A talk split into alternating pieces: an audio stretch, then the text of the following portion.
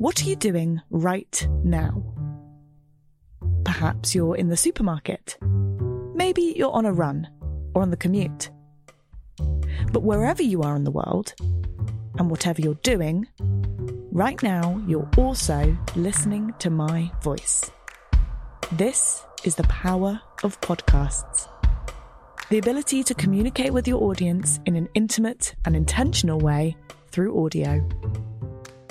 I'm Bea Duncan, Senior Partnerships Producer at Intelligence Squared.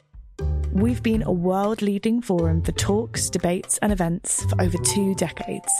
And we also use our cutting edge curation, creativity, and editorial expertise to elevate your brand to new audiences with podcasting. Intrigued? To find out what we can do for your organisation, book into a free consultation with me today.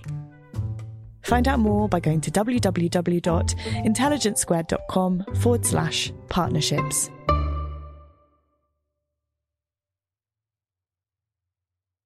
Hello, podcast listeners. I'm Connor, and welcome to this week's episode of Intelligence Squared. Today, we're joined by Tim Harford, the undercover economist, as he will be known to any Financial Times readers, to talk about his new book, How to Make the World Add Up 10 Rules for Thinking Differently About Numbers. And in conversation with David Spiegelhalter, the acclaimed statistician and mathematician Hannah Fry, they discuss how we can make sense of all the numbers flying around our world from COVID 19 R rates and graphs on infection and excess deaths, right through to economic metrics like GDP and the 1%. It's a fascinating conversation, and if you do enjoy it, you can find a link for Tim's book in the podcast description. A quick reminder that this was part of a live event which took place in September 2020. So if you do hear them talking about COVID 19, things may have moved on since it was recorded. And now let's go to the episode.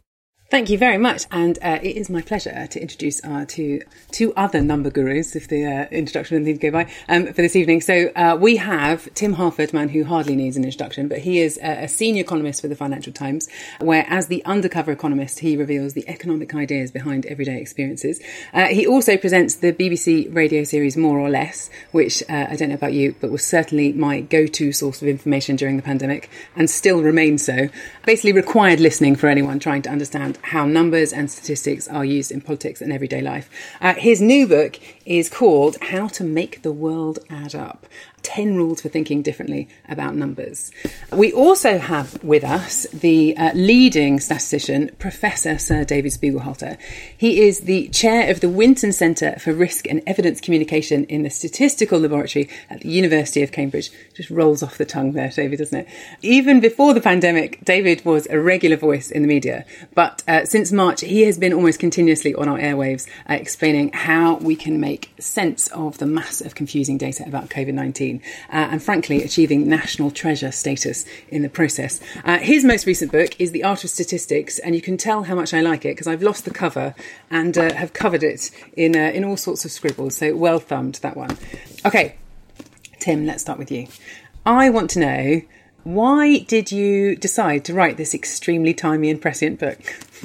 well, I, I've been presenting more or less for about 13 years, and I've written a whole bunch of books, but I was resisting the idea of writing a book about statistics, about numbers, because I, I just wasn't sure that I had anything to add. There are lots of good books out there, uh, including Sir David's wonderful book, The Art of Statistics, and um, I just thought, well, I, I can't be, I can't be just going over that ground again. And then the experience of fact checking these general election campaigns, Trump's election campaign, the Brexit referendum, Scottish independence referendum, made me realise, you know what? Um, people are not actually making decisions based on technical details about statistics. Uh, they may be making mistakes, but they're not making mistakes because they understand some fine statistical point. They're making mistakes because of their emotions, their feelings, their political identity. And if I want to write a book about how to think clearly, yes, it's got to have lots of stuff about numbers, but it's also got to address uh, all of these other things that influence the way we think. And that, that was the point where I realized that there really was a book that not only did I want to write, but I could actually get really excited about writing. And I hope some people might get excited about reading. So, do you think that generally people have a, a, a good understanding of numbers, or do you think that you know there are real gaps in people people's understanding? Well, statistics has got all kinds of pitfalls and traps. But so often, uh, the the problem is that people are not stopping to think even for a moment.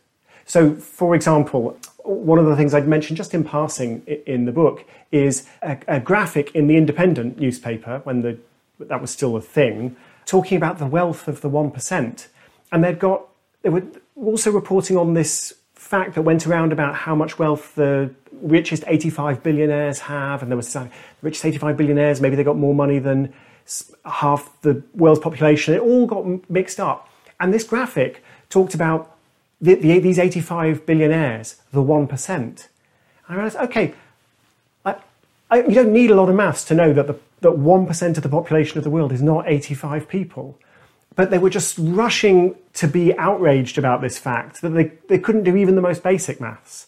And so that's very often what's going on. Sure, there's technical stuff, there are really subtle ways of, in which you can make mistakes, but a lot of this stuff is, is in fact not that subtle.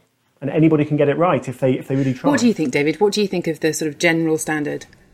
Yeah, no, I'd love to butt in there because I, I, I would love to have written this book, but I couldn't have because I'm so concerned and obsessed about you know the details of the new manipulations and what can go wrong with with the much more sort of technical aspects of stats, and that's what I that's what I know about, and that's why I really admire this focus on on our feelings, how we respond to the, the numbers, because actually in all the work I've done, say with more or less or whatever, it, it, it doesn't depend on great you know, mathematical ability or any great, even great statistical insights. It's, it's just, you know, a lot of it, as you say in your book, in the chapter about, I love this premature enumeration.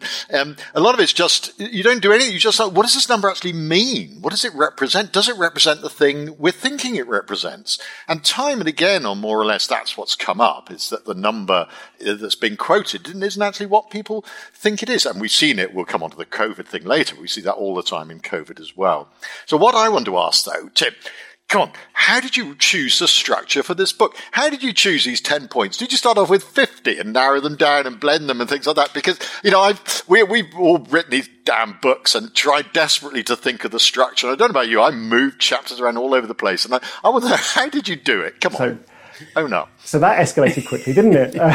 Uh, so, well, it was originally supposed to be divided into two halves. So one half was about feelings and one half was about technical details. But in the end, I realized actually you wanted a mix of the two. And I, and I began and ended by getting people to, to reflect on their feelings. The, the opening chapter is, is all about the influence of our emotions and our political affiliation and so on on what we think. And actually begins with a story of the world's leading expert on Dutch art being fooled by a really crude, nasty forgery, and a, and a horrible man as well was the was the forger, and he fell for this this incredibly crude forgery because he really wanted it to be true. He didn't lack technical expertise; he had all the technical expertise. So I begin the book with a with a story that actually doesn't have any numbers in it, and at, at the end I talk about the importance of being willing to change your mind, which is a terribly difficult thing to do. I, I think probably all three of us have changed our minds about one thing or another during uh, during the last few months. But it's not easy to do, and it's especially not easy to do when you've got nasty people poking at you and trying to embarrass you about stuff. And that makes it even harder. Do you think that happens a lot then? That uh, politicians, I guess, make the deci- or look for the evidence to support the decision they want to make, rather than the other way around. I think it's very clear that uh, for a politician, uh, a number is a weapon, a statistic is a weapon. I have a whole chapter about the, the use of official statistics and how brave some of the statisticians are and how much aggravation they get from the politicians who are not, because they're not producing the numbers that the politicians want. So, yeah, I mean, for a politician, of course, um, I, I would hope in government they're using the numbers to make wise decisions. But, you know, we know politics is about winning arguments and about looking good and about proving that the other guys are wrong. So we can't be surprised that that's how politicians see numbers. The trouble is that if the rest of us also see numbers like that, then we're, we're getting sucked into their game. And we don't need to do it like that. We can, we can use numbers to see the world more clearly, not to win an argument. Are you ever guilty of making the same mistake, Tim, of uh, jumping in when you see a number without necessarily thinking it all through? Oh, oh, for sure. I mean, um, n- normally I, I make different mistakes. I've made some interesting mistakes in the last couple of weeks, which you know we, we could talk about if you want. But I, certainly before I worked on the book, I used to I used to make the emotional mistake a lot. So I would see, uh, for example, I saw a graph that was showing support for gay marriage increasing in the US, and I'm a, I'm a big supporter of, of anybody's right to marry anybody that they want, regardless of sexual orientation. I it's super important. I was so enthused about this, and I just retweeted it. Tens of thousands of people on Twitter saw me just retweeting this graph, and it was from the Washington Post. You know, I think it was a reasonable source. And the very first uh, reply was, Tim, have you looked at the axes on that graph? And I just thought, oh no. And I looked and it was just a mess. It was kind of, they were, were compressed and expanded and the whole thing. I should have clipped it for my bad data visualization file. I want to show people how, what not to do. But instead, not only had I, had I sort of swallowed it, but I had, I had broadcast it to the population of my hometown because I wanted it to be true and I liked it. And so I think I make those mistakes less often, but you know, there are whole new ways to make mistakes, and I'm always stumbling one way or another. I think that's the thing. These biases and prejudice, they are unavoidable, aren't they, David? I mean, even Professor Sir David Spiegelhalter, oh. I, must, I imagine, makes, makes them sometimes. Oh, I'm I'm awash with biases. I, I I'm, I'm a walking demonstration of every human frailty you can think of it. And but uh, as Tim's uh, you know book identifies so strongly, it's not to say that you can't have these. We should somehow eliminate them.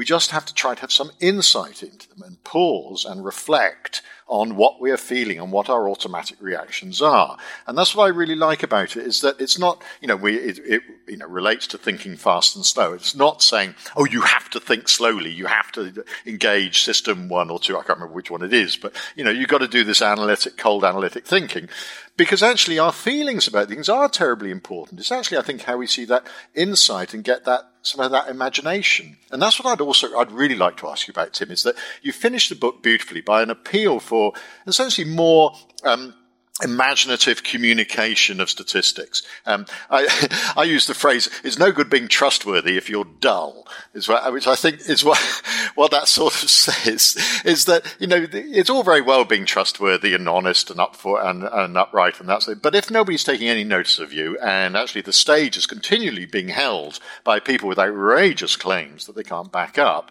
um, that's not great. And so I suppose that's what I'd like to ask you as a, as a, as, you know, you, you put this up forward, how can we do it better? How can the good and the righteous um, actually have a bit more centre stage? Yeah, I, I, I, wish I knew. I've got some ideas. So, so Orson Welles, I quote Orson Welles in the book, who says um, there's no problem getting an audience to understand complicated things. You just have to interest them.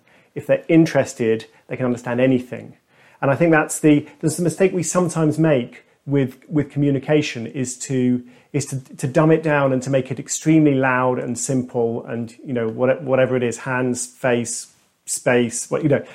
And and actually if you can make people want to, you can make people want to know actually curious they'll they'll sit and they'll they'll follow a, a complex explanation. I mean hannah's book has got these wonderful stories about the the woman who discovered the buy the condoms again. Oh yeah. Uh, sort of in the in the in the basket of of Tesco's, and she's like, "Well, I don't use condoms with my husband. I wonder why the buy condoms again button has come up." And and that was a great way of explaining uh, algorithmic errors, or maybe the way we blame algorithms for things that are not in fact algorithmic errors. And and David, you've got this amazing story about how statisticians could have have caught the mass murderer Harold Shipman if, if only they'd been able to. And in both cases, there's, there's a quite a subtle point, but you know, you start with the, with a woman finding the condoms in the, in the basket, or you, or this doctor who's, who is just a horrendous human being murdering his patients.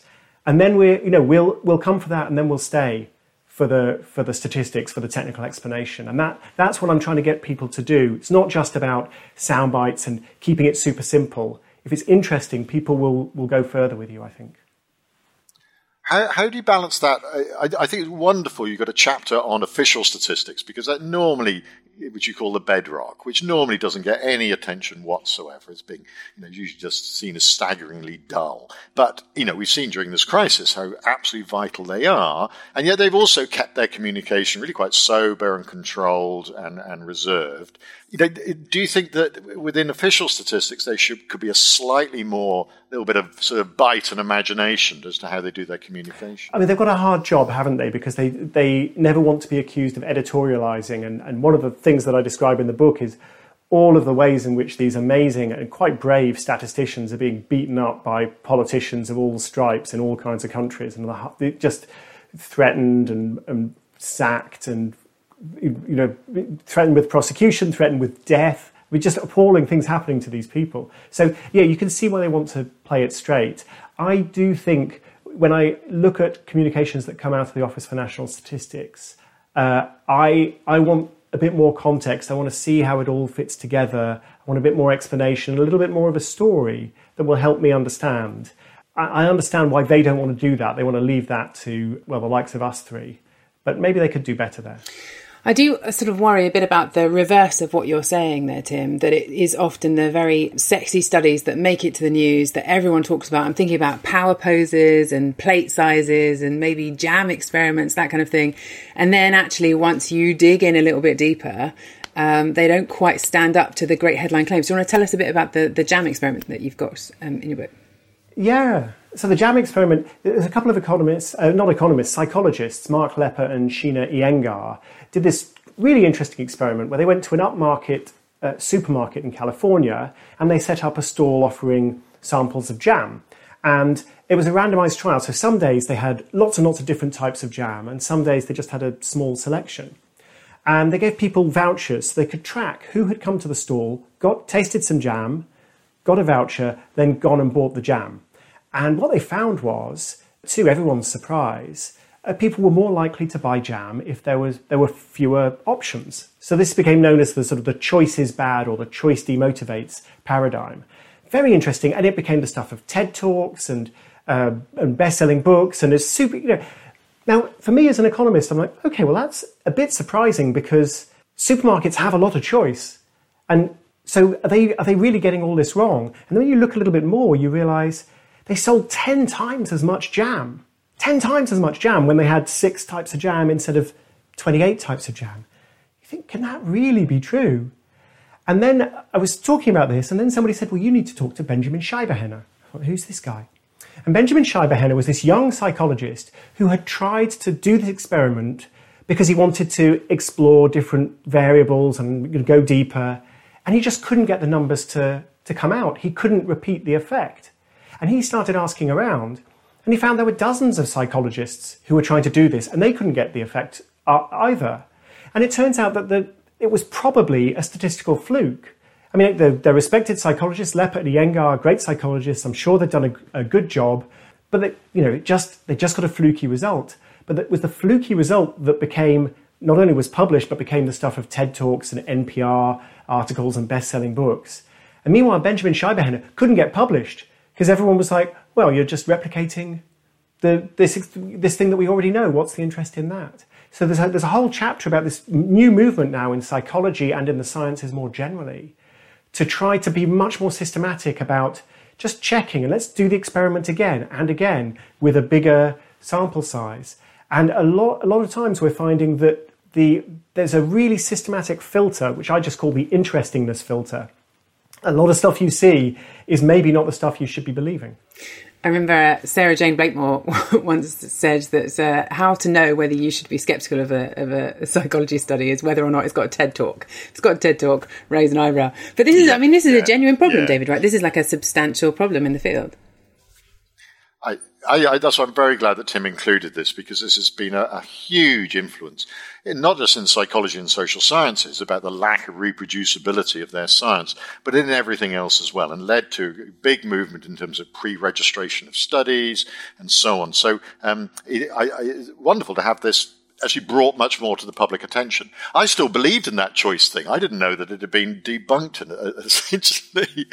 so, I mean, I, uh, my little comment I make about this is I've got what I call the Groucho principle after Groucho Marx, who said he'd never be a member of a club that would have him as a member. And uh, my thing is uh, the, the fact, it's a bit like TED Talk. The fact that something isn't a TED Talk is reason to disbelieve yeah, it. I mean, I this is very harsh, but Although, Hannah, and I have, have, both given several TED Talks, I have to point out. Sure, well, well, yeah. No, I haven't, I haven't I, I, haven't been invited to give a big TED talk. So I obviously got. We a weren't massive chip on announcing big shoulder. results, how though. goes. It's fine. We're okay. We're okay.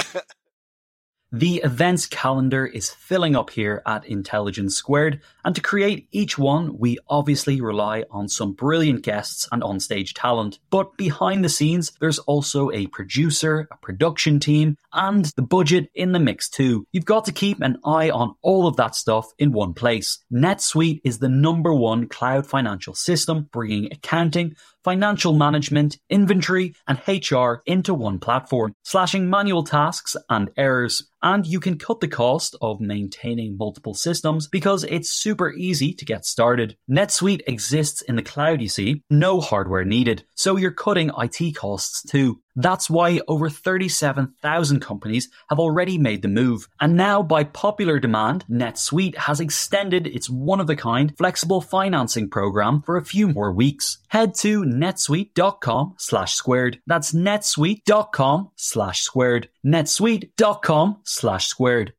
Sponsoring the show for this episode is Marquee TV. Marquee TV is a streaming service with a difference. It's bringing you the top tier of performing arts straight into your living room or onto your device. So think dance, theatre, music, anything you might find in the West End, Broadway, or maybe a cool little experimental space too, but saving you the cost of a few tickets as well. I've got happily a bit lost in their vast library of performances, exclusive interviews, and behind the scenes content. Choreographer Jonathan Watkins' interpretation of George Orwell's classic 1984 was pretty cool, and I love the dance piece Sutra, inspired by the skills of Buddhist Shaolin monks. And we've got a special treat for our listeners. Marquee TV offers three months of access for just 99 cents. That's right, three months for only 99 cents. With the code SQUARED, simply visit marquee.tv and use the promo code SQUARED to dive into the world of arts like never before. Bring the arts home with Marquee TV.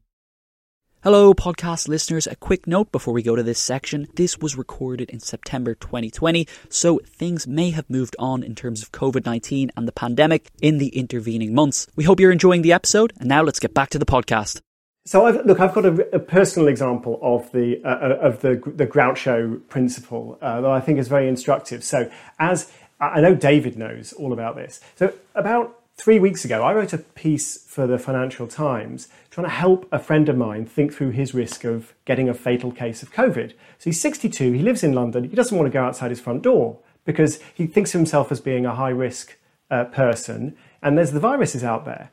So he's staying at home until I do the maths for him. So I, I took on this challenge, and I figured out that at the time it was probably about a, a one in two million chance every day that he kind of behaved like the rest of the population.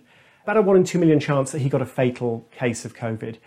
It's probably more now because there's more virus than there was when I did the sums. But then I thought, well, like, that's not really very informative. I need to make a comparison. So I, I, I, I went to a list that David Spiegelhalter had made of, of, of, of small risks. And it was horse riding, uh, riding a motorbike, going skiing. And they're all about you know, one in a million, one in two million, one in three million. They're all in the same ballpark. And then I made a mistake, which was to go to another website where a different epidemiologist had, had added to the list. And, and he said, or taking a bath.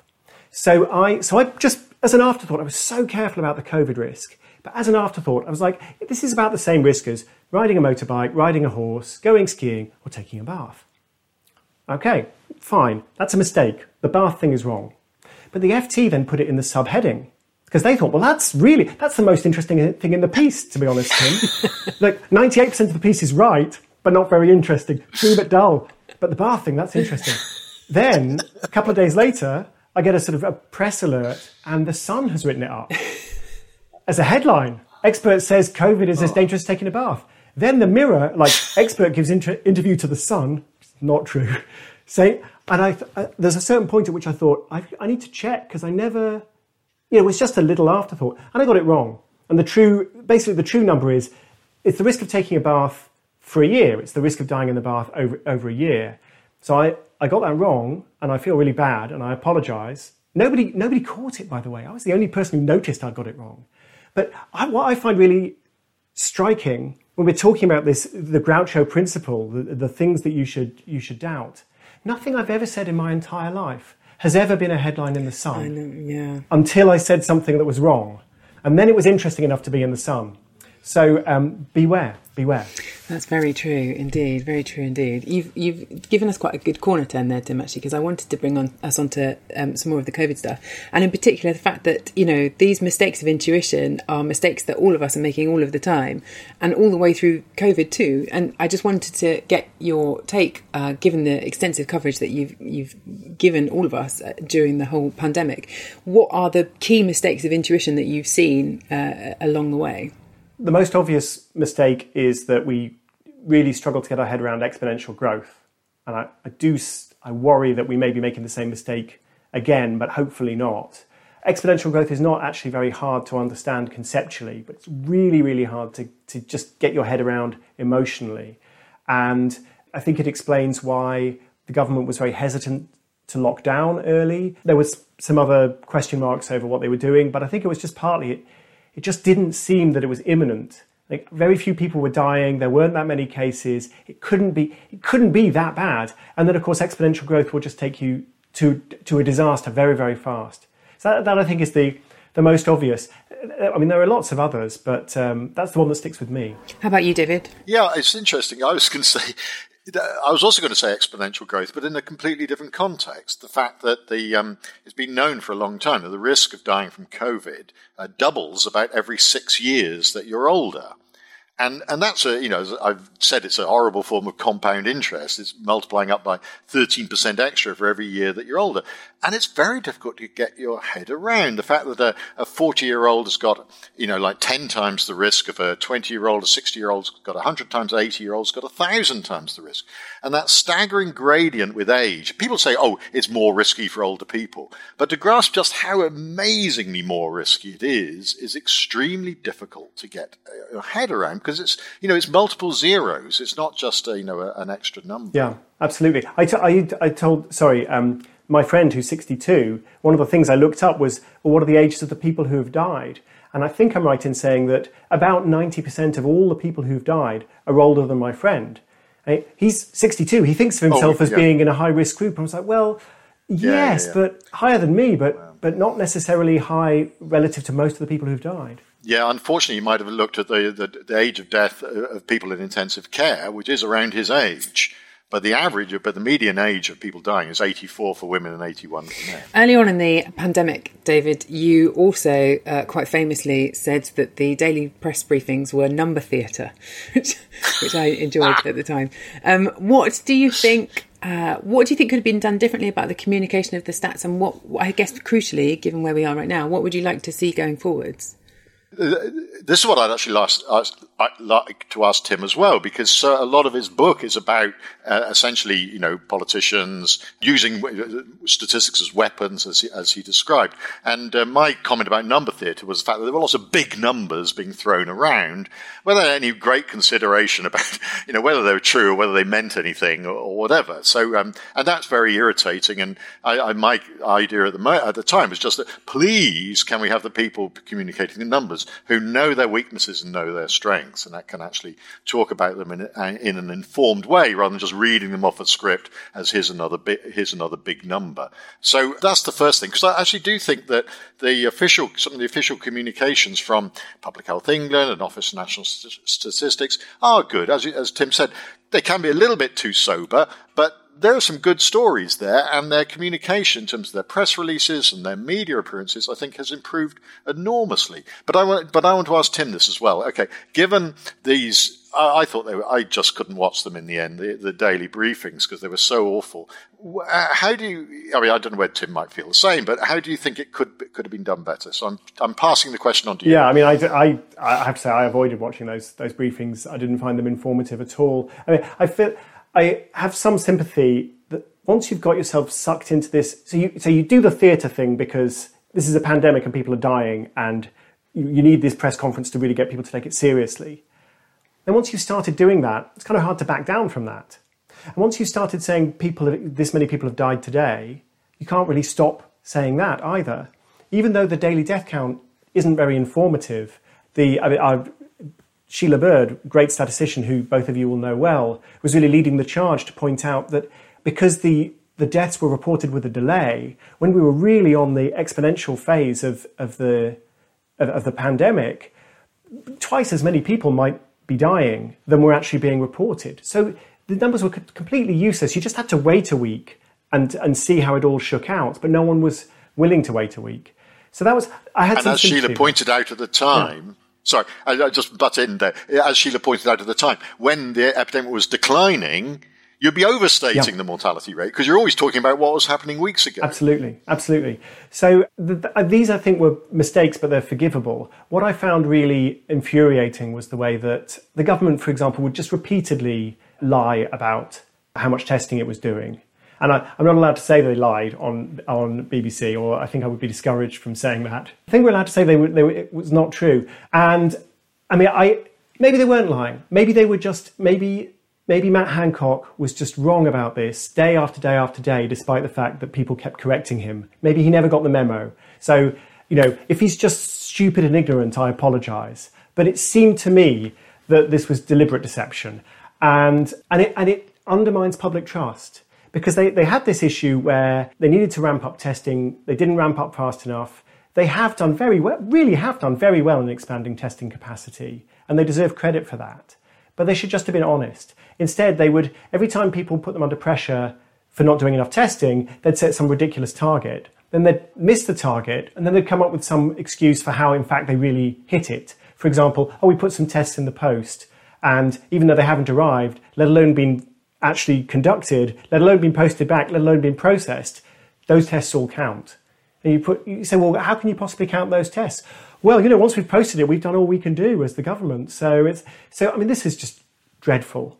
And you see it again, but now the testing system is under pressure again. Suddenly we're talking about 100 million tests and there's going to be a moonshot in January. This is not helpful. And it undermines the message I'm trying to get across in, in more or less and in, in the book, undermines the idea that statistics actually can be helpful, really can educate us about what's going on. Every time a politician uses them for spin, it makes the job of honest statistical communication a little bit more difficult because people just get cynical. I mean, I think there was a, a point early I, on in the pandemic where there was very little else that we had but statistics to guide us forward. David, sorry, I jumped in.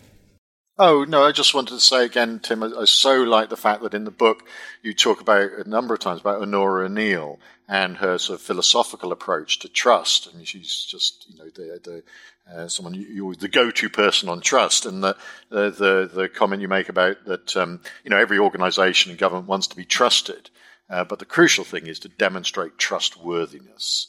And uh, I, I, I, think that this is a term used throughout the book, and I, I think is extremely valuable perspective on statistics because it, it puts the duty on behalf of the person actually doing the communication to ensure that they're, um, they're you know, transparent and balanced and fair and, and, so on. It's not just a matter of trying to get the audience to trust you. Yeah, I mean, you, you like the. I mean, I suppose the government might say, well, look, there's there's statistics that we use to make decisions and get stuff done. Think Dominic Cummings has been talking about this and the need to have more statisticians and data wonks in, in government. And then there's the statistics that we use to win an argument. Well, that's that's no good. That's like having a, a, a urinating end and a non-urinating end of a swimming pool. I mean, it doesn't. It all, it all just gets mixed up, and, and you know you, you, can't keep them separate. Okay, so that's how I see it. Nice. What a great analogy. Thanks for that, Tim. That's a lovely mental picture.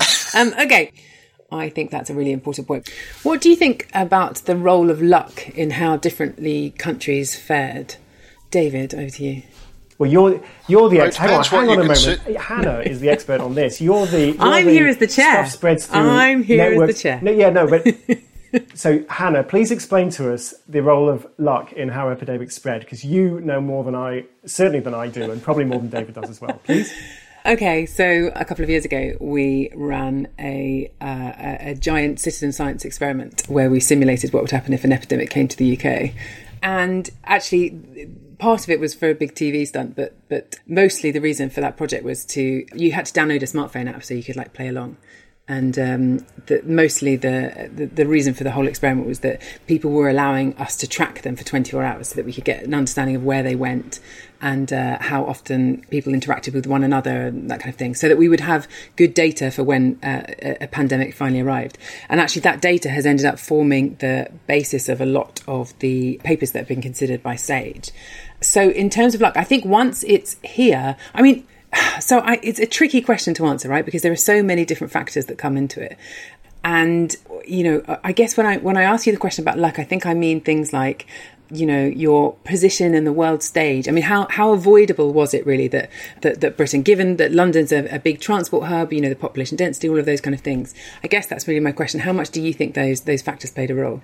David yeah, when I, when I, um, I made a program about luck and uh, uh, introduced, you know, uh, talking to Angie Hobbs, a philosopher, and she told me this uh, this concept, this, this particular kind of luck, which is called constitutive luck, which is when applied to an individual, it's just who you are, you know, what you're born into you know, which you've got absolutely no control. You know, the fact that I'm born in, you know, I'm an enormous privilege. It's just the time and place that I'm born into and the family I'm born into has given me enormous benefits. And what else can you call it except luck? Because there's certainly, you know, nothing that I did about it at all. And it's similar, for, I think, for a country. It's just where it finds itself you know, we, we, is it unlucky that uh, we have vast numbers of people who go on half-term holidays to warm, either to ski in Italy or to go to Spain for a bit of warmth? Um, same as Sweden does, by the way, and who then catch a disease and they all go back. And so the we, are we unlucky the fact that it meant that the epidemic erupted over the, almost the whole country Obviously, some areas more than others, but if you watch it bubbling up, it erupts over almost the whole country almost simultaneously, as opposed to Italy and Spain, where it's highly focused where, where it occurred. Now, is that bad luck? It's actually just mm. the way the country is and who we are. Okay, here's some questions though. All right, I like this one. I think this is to both of you. So, how do you deal with resistance to knowledge? So, this person says they live in Brazil, and no matter how much good information is available, a lot of people will consciously opt for bullshit. I slightly wonder whether they've got a fair assessment of what other people are doing. But I do think that the resist- resistance to knowledge is an, is an important and interesting question. Yeah, I mean, it's a, it's a big problem, and it's going to happen more when the vaccine comes along and people say, oh, I'm not going to have the vaccine, and, and all sorts of other things. I'm a big fan of what my colleague Sander van der Linden has, has been investigating, is called inoculation or pre bunking. I, re- I quite like this phrase, pre bunking. And that's that you, you, you preempt the, the fake news. You tell people first. I think there should be campaigns starting now you know, to tell people, do you know there's people going around saying that the vaccines contain a microchip and, you know, from Bill Gates, I mean, it's, it's all a plan to take over the world. So be the people to tell everybody this. Do you know there's people saying this? And this is why, and actually it's wrong. So you inoculate people with a, with a little bit of the fake news, and then when they hear it, they're ready for it. And everyone loves to have a better understanding and to be able to call out stuff that's hitting at, at them. Now, this isn't going to influence everybody, but the evidence seems to work that, that this is an, a, one strategy I think seems pretty good, and it's one that I think. Hang on, though, I could just see a Sun headline that says Professor Sir David Spiegelhalter, chair of the Winton Institute for Risk, says that there are microchips in the vaccine that will track you. yeah. yeah, it has to be done carefully. um, so, have they tried this out? Then have they actually tried? Have they run studies on this? Yes, yeah. There's been randomized mm. trials of different ways to tell people the information, and it, and the idea that it, it, it's, it's almost the opposite of this backfire effect. And and as Tim mentions in his book, the backfire effect is something that has not been shown, you know, to have good re- reproducibility. Backfire effect is if, oh, if you tell people something's fake news, it only makes them believe it more. And this is actually the antithesis that you not only tell them the fake news, you tell it before anybody else You've tells got to have quite a good imagination as well, though, you right? in there of, like all the possible. Yeah. I mean, five G towers. Couldn't have thought that one up, could we? oh yeah, five G charge. No, I mean the point is that this you don't wait to respond.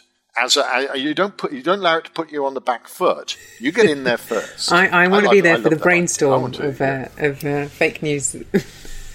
oh, every every loony idea. Tim, what do you think? So, so I'm sure that I'm sure that both of you are fans of, of Eminem. Movie Eight Mile, I think it's Eight Mile, actually has him demonstrating this brilliantly. Spoiler alert. So right at the end, the final rap battle, he's going against um, this other guy who he knows he's going to just rip him apart. And the first half of his rap battle, he basically goes through everything he knows the other guy's going to say about him before then going on the attack. And the other guy's got nothing because he's, he's inoculated him. He's, he's, he said it all in advance. Yeah. So your, your colleague Professor van der Linden should, um, should check out Eminem. So on the on the on the sort of general subject of how do we get people to to take evidence more seriously, I think we have to to recognise that for most people, being right is actually not the most important thing, especially if it's being right about some political fact about the world, or or for example, climate change. I mean, what I personally believe about climate change won't change the climate, but it really will change what my friends think about me. And so people's views of something like climate change, they're just influenced by the need to, to fit into what your friends think. And you could, that's really, I think, the only way to explain what you see in the, in the States, where not only are Republicans and Democrats way apart on their evaluation of the risks of climate change, but the more educated they are, the further apart they are. I mean, that's, that she's, it must be that they are actively using their education and using their scientific knowledge to reach a conclusion that fits in with their tribal identity. So I think we've, we've got to recognize that. It's incredibly toxic for anything to be pulled into the political arena. It's very hard to get it out again once it's been polarized. But the, the only suggestion I have is, as, I, as I've mentioned before, trying to awaken people's sense of curiosity. So at least once once you get them wanting to, to know more because they're interested, because they're engaged by the surprise, you've at least got a chance. I was thinking while you were saying that about the polarization being signaling to people in your tribe rather than necessarily about the information itself. I was thinking a lot about recent months on Twitter um, and just how and there's a lot of that going on. Let's be honest. Go on, David. Sorry. Sorry, I just want to say I, again, just remembering from your book, Tim, the, the, emphasis on surprise. I suppose it's and as you know, surprise is a means of, of, storytelling to arouse people's curiosity. Which again, you know, everyone wants to hear more when you know what they're hearing is is unusual and interesting. So again, I think it, it puts uh, you know some onus on on we as communicators in a sense to be surprising, just to be you know, but but not that taking a bath is, is as bad yeah, as yeah, yeah, risk as COVID. so, but not that surprising. So humour, yeah, not so surprising that you're actually just wrong. Um, but humour can work as well. So, so I, I write it towards the end of the book about um, something that Stephen Colbert, the American comedian, did, and he's he's amazing. I, I mean, I've, I've been on the Colbert Report once, and it's just he's so fast, he's so funny, in character as this right wing blowhard but they, there's actually been an academic study done of something he did where he he basically said, oh, I'm going to talk about campaign finance, but rather than sort of exploring the influence of money in politics and all of these different legal um, vehicles and ways you can hide money and Supreme Court rulings, and oh, it's just so confusing. Instead, he kept getting experts in because he was like, I want to run for president. I want to know, I want to know how I can raise a load of money tax free, spend it all however I want, have complete deniability, and and and because we were on this journey with him as this in character as this corrupt politician who wanted to, to get one over on the system, people were really drawn in. They understood a load of really technical detail, and they retained much much more from just watching Colbert make jokes about this than they ever would have done reading the New York Times. Yeah, I agree with that. It's like Philomena Cunk, her um, the TV series that she gets commissioned. There is virtually nobody else in the country that could get away with topics that boring. but, she manages it because of um, the way that she delivers them. Okay, uh, another question. This is uh, from Wilf. Um, so I think it picks up on a few points that you've made already, both of you. But they ask Do you agree that it's very important to try and assess the mindset of the person or organisation offering the stats? I'm thinking in terms of agenda. I guess that's, I mean, if you accept that sort of bias free data just doesn't exist, then how do you, yeah, do you have to assess the mindset of the organisation, David? I think you do. I think you. My question, you know, I always ask is, is why am I hearing this? You know, somebody has chosen to deliver this message. Someone has chosen to tell me this. Why are they doing it? Why am I hearing this and not hearing something else? It goes along with, of course, with next question, which is what am I not being told? What am I not hearing? What's the gaps? And of course, that's one of the most difficult things of all to work out. What are you not being told? But I think it is absolutely right to uh, question the motivations of the people who are delivering that information. And crucially, you know, are they trying to, you know, genuinely inform you and improve your knowledge of the world and the decisions you're going to make? Or are they just trying to persuade you, either to frighten you or reassure you? In other words, what emotions are they trying to create in you? So I think this follows very much what Tim's, you know, the way he starts the book. So I, I agree, but I think there's a fine line because there is a danger that one goes too far towards basically being able to dismiss any any evidence, any statement from anybody you don't like because you, you can dismiss their politics. Uh, we, we, saw it really strongly, for example, in the in the Brexit uh, referendum, where the Institute for Fiscal Studies, which has long been respected as, as an independent and very expert authority on the British economy and, in particular, the British tax system, suddenly in the middle of the referendum campaign, people started saying, well, they get, fun- they get funded from Brussels, which, which I think is true because they're funded by the Economic and Social Research Council, and the Economic and Social Research Council gets some money from the European Union. But um, I don't think there was ever any sense that the, the IFS would have been influenced by money from Brussels. But that's what people said, and I think that's what a lot of people believed. So David is absolutely right, but we, we need to take care because it's easy to take it too far and start being cynical and just dismissing everything on the grounds that you don't like the messenger. Yes, but, but I, you're absolutely right. And notice I didn't say, oh, therefore ignore it and don't read it. No, listen to it. I actually m- am making a big effort to read the stuff on Twitter and in blogs, uh, lockdown skeptics and so on, stuff that I think I, you know, often don't agree with. But actually, sometimes there's some really good stuff in there. They've got a clear, absolutely clear line that they're pushing that this is, oh, it's no worse than flu. This is all awful. It's all Neil Ferguson's, the, you know, demonizing um, Ferguson, etc. And, um, but there's actually can be some very good stuff in there in, in, in terms of, so I, I, I think uh, it doesn't mean you don't listen or don't take any notice of what they're saying. It's that you realize where it's coming from and that there's very likely to be highly selected evidence. Yeah, I think I agree with that. I, I, I, like your point there, David, about reading the things that you don't agree with as well as the things that you do. That's something that um, in around about 2016, for reasons, well, political reasons, took made a real effort to do that. And I think I was healthier for it. Um, okay, there's a couple of questions about education. So, uh, one question talking about do you worry that policymakers or, or, that not enough policymakers have appropriate training in stats. And another similar question that says maths education seems more important now than ever. Um, what would you like to change uh, at school in, in, terms of maths education? So I guess those kind of lump together.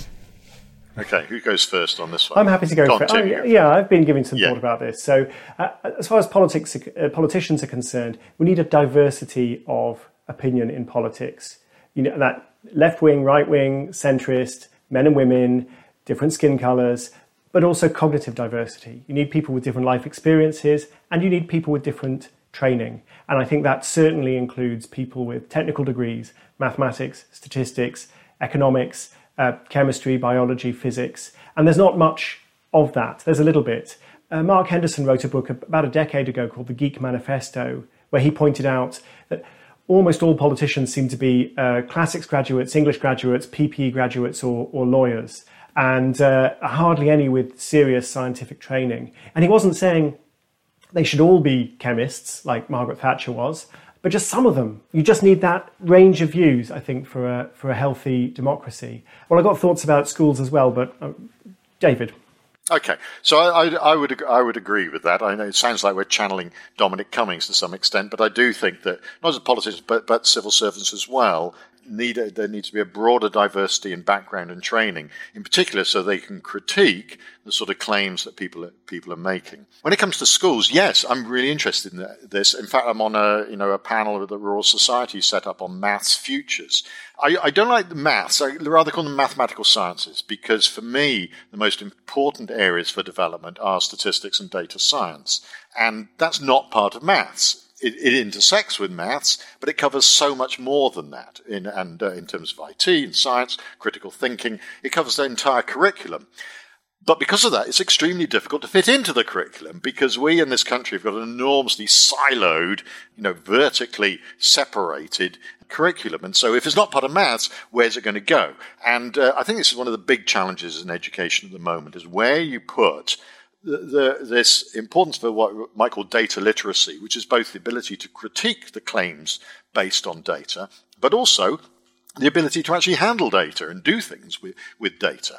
And uh, where do where does that go in the education system? Uh, I, you know, I feel very strongly about it that this is a, a, vital skill for the future age, along with normal literacy, and uh, and and you know, it's more than just numeracy as well, that, which is obviously incredibly vital, but it's beyond that. So, uh, think, and it's a I real challenge. I think you, have got which I haven't got an answer. But you've hit the nail on the head, though, David, because I think what we need is not to have loads of extra statistics in in maths class and do less engineering maths or you know less calculus. We, we need to be trying to integrate these into the other subjects, and that is hard, but it's also a massive opportunity. I mean, my, one of the heroes of my book, Florence Nightingale, uh, who a great statistician, hung out with, with people like uh, Charles Babbage and Adolphe Quetelet. She was out in the garden, age of nine, drawing graphs of flowers and, and snails and just making that part of her exploration of the world. And if we can get young children using statistical concepts in their other studies, I think that's it's not easy, but that, that I think is the. I think that's I think that's true. I think there isn't actually a subject in school at the moment that that you couldn't apply that in some way or another that you couldn't apply that to. Uh, although in maths, get rid of circle theorems, make some space. Uh, no one needs those, right? okay, I think we've got time for one last question. Um, this one, actually, I, am curious about this one too. So, someone has asked how you both consume news yourselves. I guess, David, you sort of hinted at this a little bit earlier, but um, go ahead. I, I get a lot of my information from Twitter, from the people I follow. As I said, I follow people I disagree with as much as people I, uh, I agree with, and I follow a lot of links through that. I get, I, I, you know, I listen to, you know, or get um, read articles by organisations such as UnHerd, which I find is a very good source of information. And I, very, I look at you know BBC Online and a couple of newspapers online. And I guess that's it. I never, I never watch television news. I think ever, and I will listen to radio news, Radio Four. Tim, how about you? I'm, I'm a podcast fan, so I particularly recommend uh, Risky Talk with David Spiegelhalter and The Curious Cases of Rutherford and Fry. Uh, wonderful podcast. uh, but I try to consume more slow news. So I, I, write for the Financial Times, so clearly I, I look at the Financial Times every day. But generally, I, I find I get more out of slower news sources uh, like The Economist or the London Review of Books or The New Yorker where people have had more time to think things through, uh, you tend to get more depth and better stories and more insight and more detail. And I'm still, I'm quite old school. I still read blogs. No, I'm, I'm like partying like it's 2005, but there are some, some great blogs out there. People who are really looking at looking at subjects slightly sideways from what the, the main news media are. And if something interesting is happening on the front pages, I'll find out about it from the blogs very, very quickly. But they, they may point to it in an interesting way. Um, and that's always, that's the way I like to do things. What blogs? Can you recommend us some blogs? So my very favourite is Marginal Revolution, which is run by two friends of mine who are economists, but they've had loads of epidemiology on. And a more recent one, there's one called, uh, I think it's called Bridging the Gap by an economist called Joshua Gans, who's very, fa- he, he posts every day. He's very focused on the pandemic as an information problem. So we don't know who's infected and who's not infected. And just trying to really zero in on that as a very interesting question. And that turns out, you know, you learn a lot when you look at the problem like that. Well, I think that then brings us to seven o'clock and thus the end of this evening's proceedings. All that remains is for me to thank Tim Harford and David Spiegelhalter and to hand you back over to Hannah Kay to say good evening. What are you doing right now? Perhaps you're in the supermarket. Maybe you're on a run or on the commute. But wherever you are in the world, and whatever you're doing, right now you're also listening to my voice. This is the power of podcasts. The ability to communicate with your audience in an intimate and intentional way through audio. I'm Bea Duncan, Senior Partnerships Producer at Intelligence Squared We've been a world leading forum for talks, debates, and events for over two decades. And we also use our cutting edge curation, creativity, and editorial expertise to elevate your brand to new audiences with podcasting. Intrigued? To find out what we can do for your organisation, book into a free consultation with me today. Find out more by going to www.intelligencesquared.com forward slash partnerships.